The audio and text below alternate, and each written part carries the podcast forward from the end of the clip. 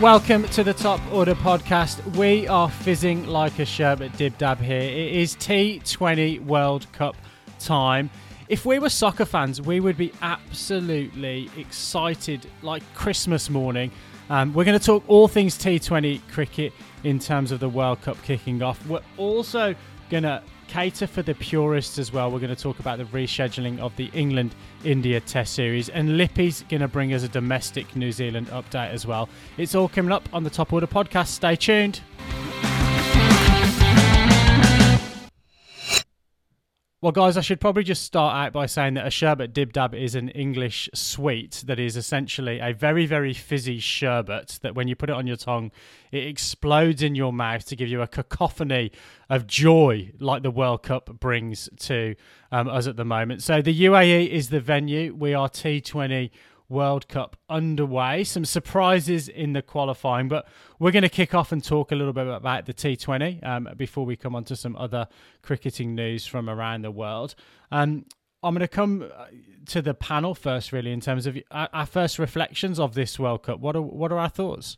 Look, I, I just want to start, and I think what the first thing we should do is really recognise what an achievement it's been for Namibia and Scotland to, to make this Super 12 stage. I mean, um, you know, we can see how many good teams there are now in that second tier. I think if you know if you didn't know that before, you can certainly see it now. Baldy picked the Netherlands and Ireland to make it out of that group. Scotland has beaten Bangladesh on the way through to that. You know, Namibia haven't been in this phase of a World Cup since 2003, where they were pretty much comfortably beaten by almost every team that they played. Scotland have had sporadic appearances. They've only won one game before at the 2016 T20 World Cup against Hong Kong in the qualifiers, and now they've just won three in the bounce, including that Bangladesh win. And you know, I just think it's a, a massive achievement, and, and it's it's not an easy thing to do to make it through to those qualifiers. So I, I really think uh, you know, massive hats off to them. And I'm, I'm really excited to see what they they can do in this next phase. I, I should mention a, a, very good friend of the show uh, met, reminded me that cricket has been played in Scotland since 1785. So uh, you know, it's not a, it's not a new sport for them, but a, a very good achievement. And I suppose on that note, we, you know, we've spoken in the past about the ODI World Cup at its is sort of at its best when everyone plays everyone. But you know, have have seeing these second tier teams play in this earlier round and and you know qualify for this has that broadened your horizon on what you want to see in future World Cups? Oh, absolutely! I thought the first round of this World Cup was fantastic. It was um, it was close cricket, it was competitive cricket, and it was exciting cricket. You know, Ireland had it all to play for in their last pool game. You know, that was effectively a knockout match. They were in the box seat. They had it all to play for at, in Ireland. They say, sure, it was a huge opportunity, and they just didn't take it. Um, and disappointment for Ireland, disappointment for the Netherlands as well, which makes me 0 2 in that group in terms of my predictions. So I'm not going to make any more predictions for the rest of the World Cup because I've been wrong uh, as much as I've been right already. But um, look, fantastic from Scotland to get through, and, and also fantastic for Namibia, and a lot of prize money for those um, for those two nations as well to take home uh, fattened purse strings at the end of the tournament. Well, Lippy, to answer your question, every great meal needs an appetizer. Is that not right? And that's what this was. I actually really enjoyed yeah. it. It put a real spotlight on those associate nations uh, for me, especially. We did we did the interview with uh, Daniel Bezic uh, not long ago around those associate nations, and a lot of what he said's come come to the fore. Uh, I found it really interesting watching Scotland and, and Ireland play. Uh, Curtis Campher really caught my eye with that four wickets and four balls. And the other team that's actually caught my eye is one I didn't give any sort of to go away from the Associate Nations a little bit, but didn't didn't give them a chance. Is Sri Lanka? They've come through that stage really, really powerfully and have set themselves up for this um, this round two, uh, Super Twelve. Over to you, Binksy. Yeah. So look, an interesting uh, uh comment and and segueing really from what you've just said there, Raj. You talk a little bit about Sri Lanka there. My question to you guys is Bangladesh and Sri Lanka have obviously had to go through this um, qualifying period. How good a stead has that actually put them in in terms of their lead into this? If we look at a few of those warm up games, they they seemed a little bit lackluster for the major nations, whereas Sri Lanka and Bangladesh have had to fight their asses off to actually get through into the tournament proper. And you know, we talk about banana skins. Losing to Bangladesh isn't a banana skin with the quality that they've got in that side. England play them, um, I think, in a couple of days' time um, as an example in that group. So, uh, my question to you guys really is around those uh, Sri Lanka and Bangladesh. have that has the fact that they've been involved in that qualifying tournament actually put them in a position that they are in a better position than some of the in inverted commas major nations that, that are in the tournament already uh, leading into the final stages in this super 12 format? Oh i think so absolutely. If you have a look at sri lanka's form i mean one of the reasons they're in such good form is i completely wrote them off before the tournament started. So that's that's clearly the big reason why they're in form. But their their side is starting to gel together, even without their superstar or some of their superstar players. The guys who are there are taking that next man up mentality, and even in that game between um, Bangladesh and Sri Lanka in that opener, it was a really high scoring, high competitive game. Whereas the other games that we've seen so far in the openers have been low scoring. There hasn't been great batting. So certainly from a point of view of the batters in that tournament so far, they've definitely benefited. Yeah, I think there's probably two sides to this, Binksy. I think there is the side where they've got that momentum up, which is what is really important, especially with with 2020 cricket, the big mo. But the other one is having to play for your life for such a long time does get does wear on you as a team, uh, and those two teams or everybody that's come out of that round one is going to have to have done that for three or four games longer uh, than the other teams in the in the main draw, the tournament proper. So there is pluses and minuses, but getting that momentum on board is definitely definitely big. I agree with that. Yeah, I'll just jump in to say that I completely agree with you about those um, warm up games. That yeah, watch the the New Zealand ones, and they were just they just seemed like they're all just going through the motions. It was it was not a great watch to be honest. So yeah, I, I as you say, Raj, it's it's going to be interesting whether those teams can carry it on in the back half of that tournament because obviously they've got longer to play. They've you know that you can, it's it's hard to stay in form for a long time, and I think you see with the T20 World Cups as teams get on a roll for two weeks and they and they can win a tournament. Whereas if they have to stay on that role for you know a month, six weeks, five weeks, six weeks, it becomes a lot harder. So yeah, look, absolutely. Well, guys, we're keen not to make this necessarily a rundown of what's happened in the tournament so far, because by the time we get the podcast out, it'll be fish and chip paper. But we were pretty clear in terms of, I guess, nailing our colours to the mast in terms of the teams that we were really, really interested um, to see. We've seen Australia obviously debut in the tournament, New Zealand um, England and the West Indies as well. What are our thoughts just around those sort of opening salvos in the tournament uh, so far before we lead on to a little bit more around perhaps the pitches and the, the performances so far that we've seen throughout this first stage of the tournament? Well, Australia's opening salvo from their bowlers was a full nine inch cannon off the front deck of the battle cruiser their batters, unfortunately, came to the party armed with only a Super Soaker 50. So, from an Australian point of view, bowling good, batting unconvincing. Not surprisingly, unconvincing. Top of the order, still a problem for Australia. But what it has highlighted for me is that Steven Smith is a very, very important part of that side to be able to bat through the middle of the innings. Lots of question marks around those all rounders, and, and the finishing was okay, but man, they, they were unconvincing in that chase against a, a South African side that bowled well, but they only had to chase 118. Bordy, can I just ask you the, the question that you should hopefully know that's on my lips now? In our WhatsApp group that we have for planning the podcast, you actually said you thought that Smith or Warner might miss out um, from that batting lineup. Steve Smith now inked in for the rest of the tournament. Well, I think he's the formula now for Australia to bat around, isn't he? If the openers aren't going to provide a solid platform in the first six overs, you have to bat around someone like Steven Smith. So, two for 22 or two for 23 after six overs in the power play is not the way forward for Australia to win big games of cricket. So, they're going to have to bat around someone like Steven Smith. So, I think you've got to lock him in.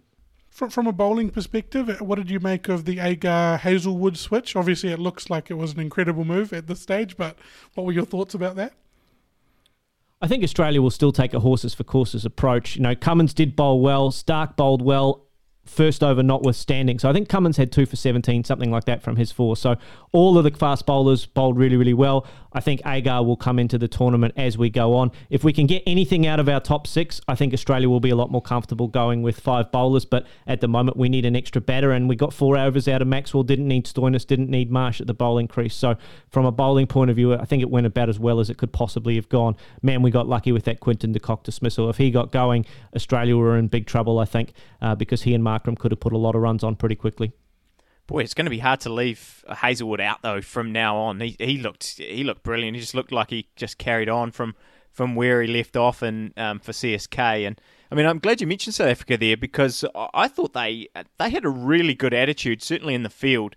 Um, obviously, the batting didn't go that well for them, but they looked really up for it when they were, you know, absolutely uh, just charging around and celebrating every wicket. So yeah, I I wouldn't, you know, I guess I I called them, uh, you know, a dark horse for the tournament. I I don't know if I necessarily still stand by that, but I, I certainly think that they they're going to present some difficulties if they can get enough runs, and I think that was always going to be the challenge for them.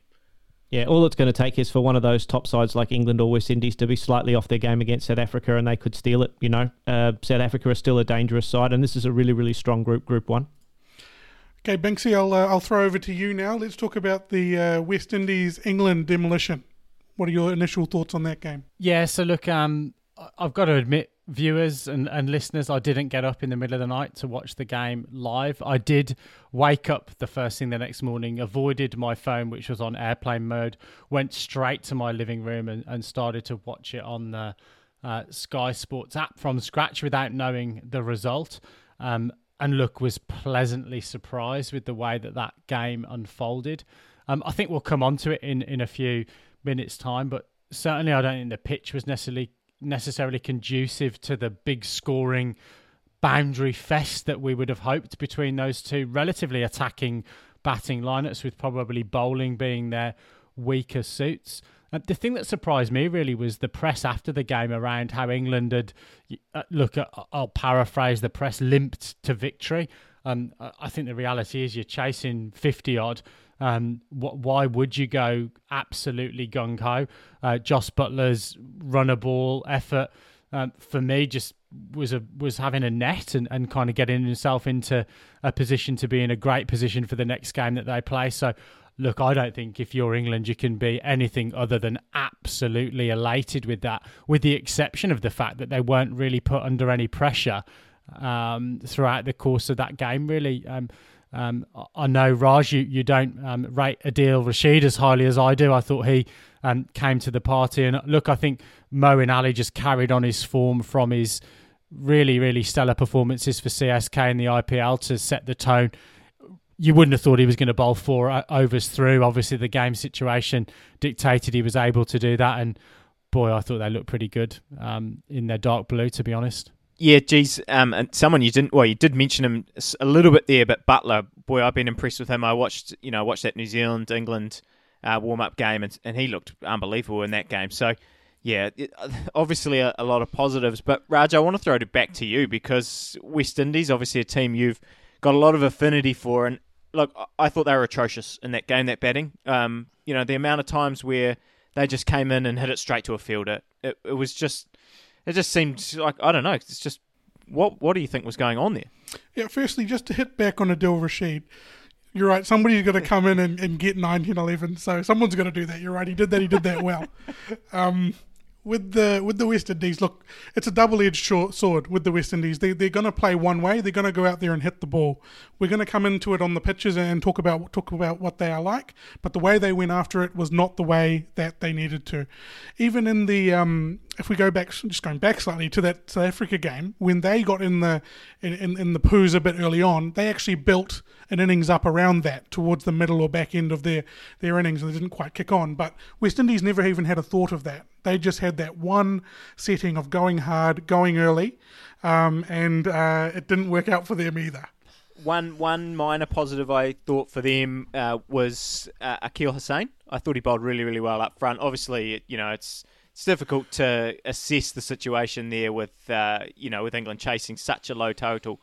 Um, but yeah, I just thought uh, he was he fitted in perfectly, and you know Fabian Allen was going to be a big loss for them. I thought, but um, you know if a, if Hosein's going to bowl like that every every game, then uh, yeah, he's going to be excellent. I think in because I actually thought that he was probably outside an outsider to um, Walsh Jr. to actually play, but he bowled really really well. I think spin is going to play a massive part um, in, in this World Cup and, and having those guys uh, to come in and especially Walsh Jr. when he gets in there, having those spinners to come in and take those wickets, slow down the game uh, is going to be important. He did a great job. Raj, how much do you think that net run rate deficit now that the West Indies are in minus 3.9, how much do you think that's going to hurt them in the back end of this group stage when it's going to be all to play for? Yeah, uh, this this group uh, group one is is very very tough group to get out of. There's going to be a lot of uh, teams who are disappointed when it comes to the end of this uh, Super 12 stage. Uh, it, it is massive now. Um, uh, Baldy, they're going to have to cause a few upsets along the way. Uh, and, and, and get themselves through to that. I think they ca- they can't rely on run rate anymore. The West Indies, uh, they need to rely on winning games. That first and foremost.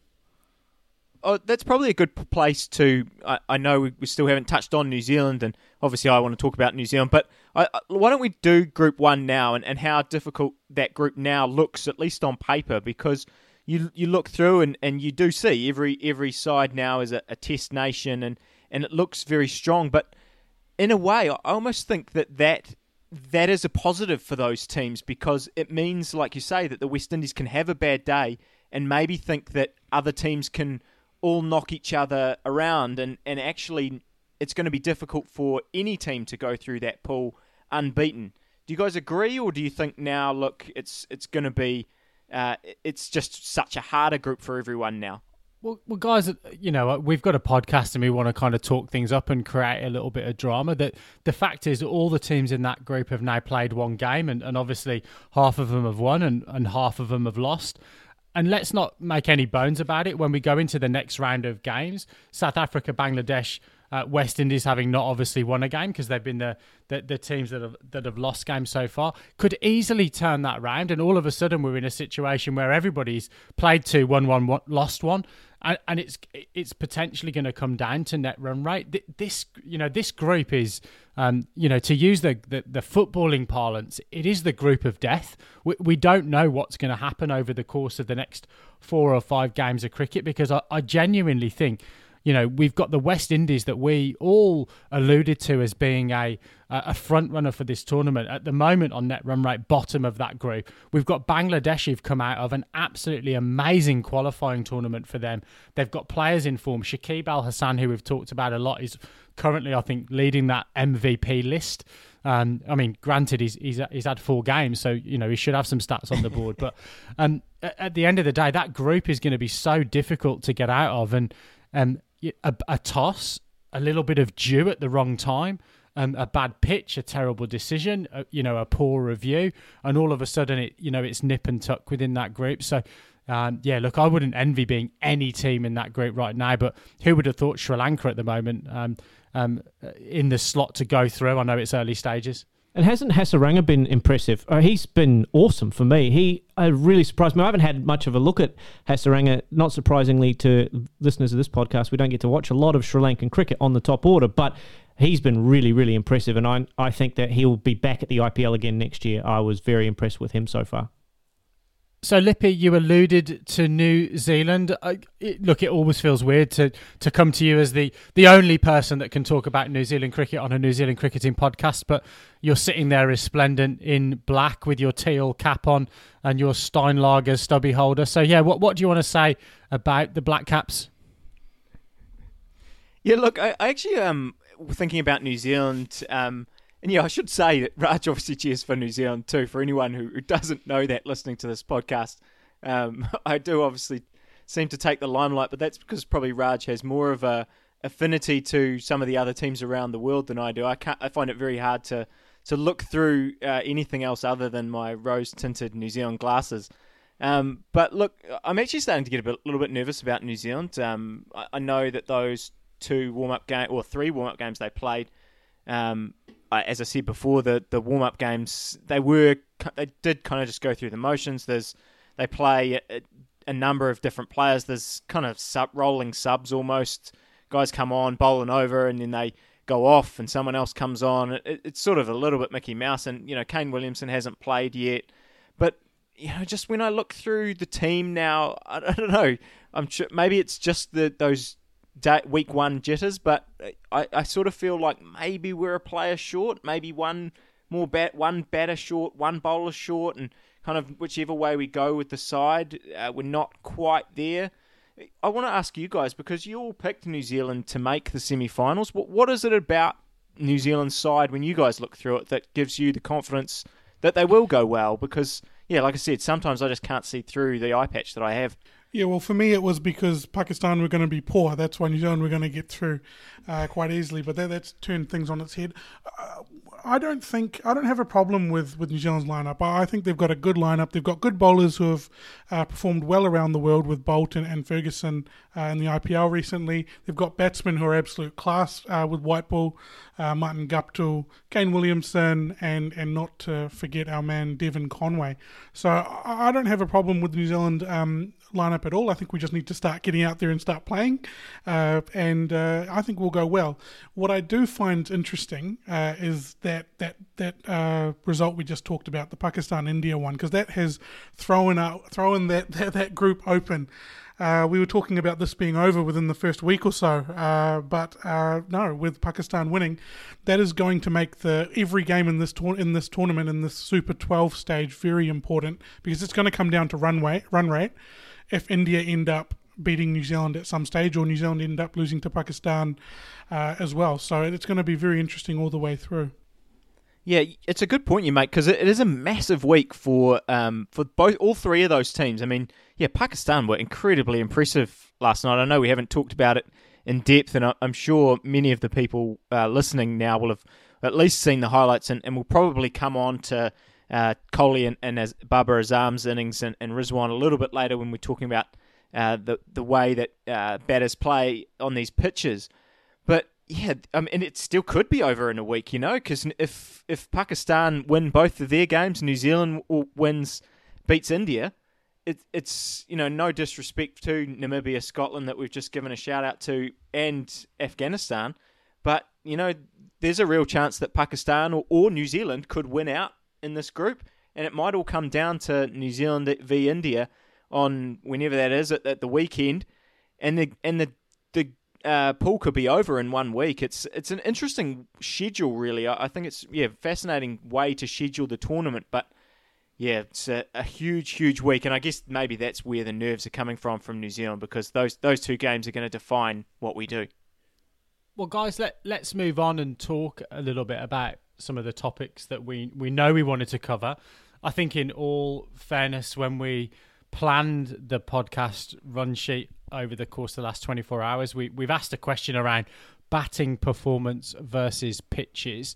That was before this tremendous chase from the Pakistan um, uh, duo of, of Rizwan uh, and Babar Azam, who've seemingly just sort of chased down 150 without really breaking a sweat.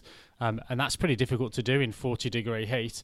Um, but let, let's look at that. What, what do we think around um, the pitches and, and the way that the batting units in this World Cup so far have, have approached things? Well, I think in that first game, South Africa versus Australia, South Africa were pretty timid in that first six or seven overs. There were a little bit of maybe it was nerves, maybe they just wanted to get off to a solid start and, and, and not take too many risks early doors. But, you know, they were two for 20 in the power play. I think they were three for 30 at some point. Australia, likewise, they were very nervous in their first six overs. We know how important the first six overs are in the UAE in terms of being able to post a big total. I don't necessarily think in the Australia game, at least, the wicket was all that bad for batting. I think that the teams were a little bit nervous, a little bit timid. The bowlers got on top, and really the, t- the batting side had to fight their way out of trouble. And if you played one or two rash shots, Mitchell Marsh got out to a really, really rash shot. Um, and so for me in that game, it was more a case of timid batting or, or not confident batting, not not supremely confident to take the ball over the top. That was the that was the case, not necessarily a poor batting wicket. Look, I, I the, my initial reactions to, I guess, all the betting that I've seen in this tournament, and certainly the last couple of days have really highlighted that that this might be a World Cup where you, your class player really shows. You know, we've already seen it look overnight with Steve well, with Smith's innings, with Kohli's innings, with Babar Azam's innings. You know, they're part of this big three, big four, big five. What you know, what however far you want to extend that that number.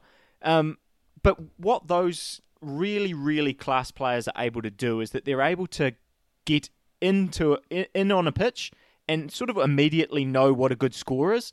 And, and that's what someone like yeah you know I, I think I touched on it with Williamson I uh, in our World Cup preview he's going to be such a crucial player for New Zealand on that front because some of the pitches they play on they are going to be 120 140 wickets but some of them you are going to need 170 so actually those class players are going to become so crucial to, to the way that people react to these pitches.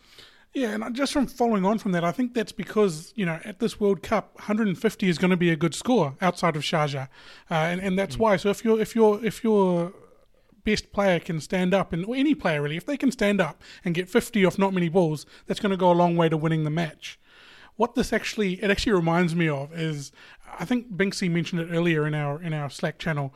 It, it feels a bit like a throwback to the early 2000s with one day cricket, where you had your sort of bash, then your consolidate, and then your bash at the end. You know, that first 15 overs, then you've got your 25 overs, 30 overs, 35 overs of consolidation before biffing at the end. It feels like that for me, and that's where you're going to, to pick it up. Uh, but I, I just think Uh, 150 is going to be a really good score. And even though in, India got chased down at that 151 for 7, Pakistan chased that down, but with 10, 10, balls to spare, which feels like a lifetime in 2020 cricket. But had they taken a wicket or two, that changes very quickly. So, yeah, hmm. it's one of those tournaments where grinding out the runs with the bat and then bowling and fielding really well, like South Africa did in the field in that second innings, is going to put some real pressure on on that team that's chasing the, the, the, the victory. Yeah, look for for me, definitely that uh, biff build bash. I think is what I referred to in the in the Slack channel is the, the way that I see the tournament unfolding. I think one of the key things for me is going to be with limited grounds available for for this tournament is how the groundsmen are actually able to. Um, I, I, believe they're still allowed to use glue on the wickets and, and kind of revive them relatively quickly. Um, in terms of you know, bit of water, bit of glue, roll them, get them to the point that, that you know they're able to perform again. But they're going to need to do that over and over again in this tournament, playing over just the um, the limited venues that are available. So it's going to be really interesting. And I think the other thing, and and you you picked up on it there, guys, perfectly, is a class batter is going to be able to give that feedback. And I think what we've seen in 2020 cricket to a large extent is guys that just go absolutely gung ho from ball one it is going to be the likes of a Steve Smith. It's going to be the likes of a Jos Buttler. It's going to be the likes of um, a Chris Gayle who are giving that feedback to the dressing room to say, actually, guys, 150 gets us in this game. Or no, we need 180, and being able to get that back to the dressing room. I just looked at the way Steve Smith ran the ball down to third man. He was like, "Well, you know, this is a runner ball. I can do this, and this is going to be the way that we get um, into the game from a batting perspective. So that's going to be really key for me. And I think the other thing, of course, is that we're talking about this being a T20 World Cup. These are the best players in the world. We've seen a lot of franchise cricket where you might have six or seven guys in a team. We keep forgetting, I think, with this T20 World Cup that we have these gun batsmen that can clear the ropes, but we also have the absolute concentration of the best bowlers available in world cricket. And to see that balance between bat and ball in this format of cricket, I think is absolutely exhilarating to watch. That's that's probably a, a, brilliant way. I think you're you're spot on there. That this this World Cup is completely delivering in, in its first couple of weeks here. But we did want to hit on a, a couple of extra little tidbits uh, of things that have happened this week. Raj, you wanted to give us a little teaser about the, the IPL and, and what's happening with the, the two new franchises that are on the horizon. Yes, so there are two new franchises that are supposed to enter the competition in 2022. So that's six months' time from now. Uh, I guess, as you mentioned, this is going to be a teaser. So the first thing to mention is that we don't actually know anything about these franchises yet, where they're going to be, uh, who's going to own them. So there is a, a bid process in, in currently in flight this week. Uh, there's 22 people who have registered interest uh, in, in being part of this um, bid auction. Uh, the main thresholds around it that they have to have operations in India as part of their company, and then they have to also show an annual turnover of four hundred million dollars US over the last uh, three years each year. So that, that's a, a big number, and the base price, the starting bid price for any of these franchises, inch franchises is $276 million US. So we're looking here in terms of what companies are looking at this. We've got a lot of pharma companies. We've also got a lot of infrastructure companies, steel, and some media companies as well. Uh, and of course, you've got the private equity firms in there as well, sniffing around. So those are the kind of companies that are looking to, to put together a bid or a consortium to bid for this process. But uh, we'll tell you a little bit more about what happened with that uh, next week when um, when when we when they announce what happened with the bid process. Wow, that's ten times the franchise price of the average McDonald's. So uh, that's pretty huge. Um, do you reckon we could get a, a give a give a little page going and and uh, raise 250 mil in in, uh, in a couple I'm pretty of days? sure we could. I think we'll struggle. I'm pretty sure we could run a franchise, boys. We, we've got all the cricketing knowledge. We've not got a prediction wrong in the last two years. I mean, yeah. Um, yeah, we just predict ourselves to lose every week. Um, Lippy, you talked about a couple of tidbits there. So England India Test series is going to be completed. So the Old Trafford Test match that never was has turned itself into an Edgbaston Test match that is going to take place. Uh, Old Trafford losing out on the revenue from that Test match, but they are going to get a South Africa Test and also a Foo Fighters and Red Hot Chili Peppers concert as well. Um, so yeah, look, I, I think um, a lot of water gone under the bridge there to make that happen. But look, definitely, um, yeah, good to see that series going to be completed, and it will be a completion of that series rather than a new Test match as well. So weird. It's gonna, I feel like that's going to be such a, a, weird thing, but I guess they've got to do it right. They, they, for some reason, they decided that they needed to finish that series. Uh, I guess for for the World Test Championship probably is makes it relevant. Uh, and also it's the cash as well, isn't it? But mm. yeah, I feel like it's going to be really weird for them just to to be finishing this test series rather than just playing this one-off uh, test.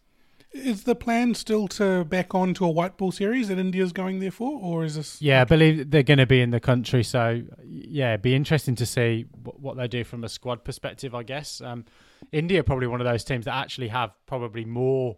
Uh, cohesion between the, the red and white ball squads than a lot of countries uh, as well. Lippy, I'm going to come back to you. Some New Zealand domestic uh, news and, and some positive news, I think, as well. Yeah, look, you've you've given me a lot of grief the last few weeks for kind of ending the podcast on a on a negative note, sort of uh, touching on how disrupted, I guess, this domestic season ha- is likely to be here in New Zealand. But look, I thought I would uh, turn that around this week and, and just kind of highlight a few Kiwis sort of shining over the past week or so. So look, we've had uh, both Sophie Devine and Rachel Priest in the WBBL scoring hundreds, and and boy, if you haven't seen the highlights of of both those two innings, then you really should get onto it because yeah, there's some some big bombs as they say, uh, some some huge hits from from both of those two, and and really impressive, uh, really impressive scores. I know we touched on uh, the uh, World Cup a great deal, but we didn't actually mention Max O'Dowd as someone who, who look, I don't like to give uh, Takapuna players uh, a lot of credit, but uh, look, I, I thought he was a, a, real shining light for the Netherlands, and I, I sort of hope that for his sake, it's a, a, springboard into maybe the Super Smash here. I think he's down uh, in Otago, uh, certainly was last year. So, yeah, hopefully that'll be a, a good opportunity and, and, has put his name in lights. And look, we're, we're on day three of the Plunket Shield as we record this on a Monday, so I can't quite give you the results there for that uh, for that first round fixtures. But look, we've had a debut hundred from Bailey Wiggins, we've had hundred from Greg Hay, we've had sixes for Nathan Smith and Travis Muller, and we've had a Michelle Pfeiffer for Blair Tickner. So look, you know, there's there's already plenty of things uh, to to look forward to and, and to get excited about uh, for for New Zealand domestic cricket. All of that stuff is on YouTube now, live all the live stuff. So it's uh, it's great that we can. I think we touched on it last year that you can you can now watch a lot of that New Zealand stuff, and, and it's not just the highlights. You can you can really get stuck into it. So yeah, there's some positive positivity to end your week this time, Baldy, uh.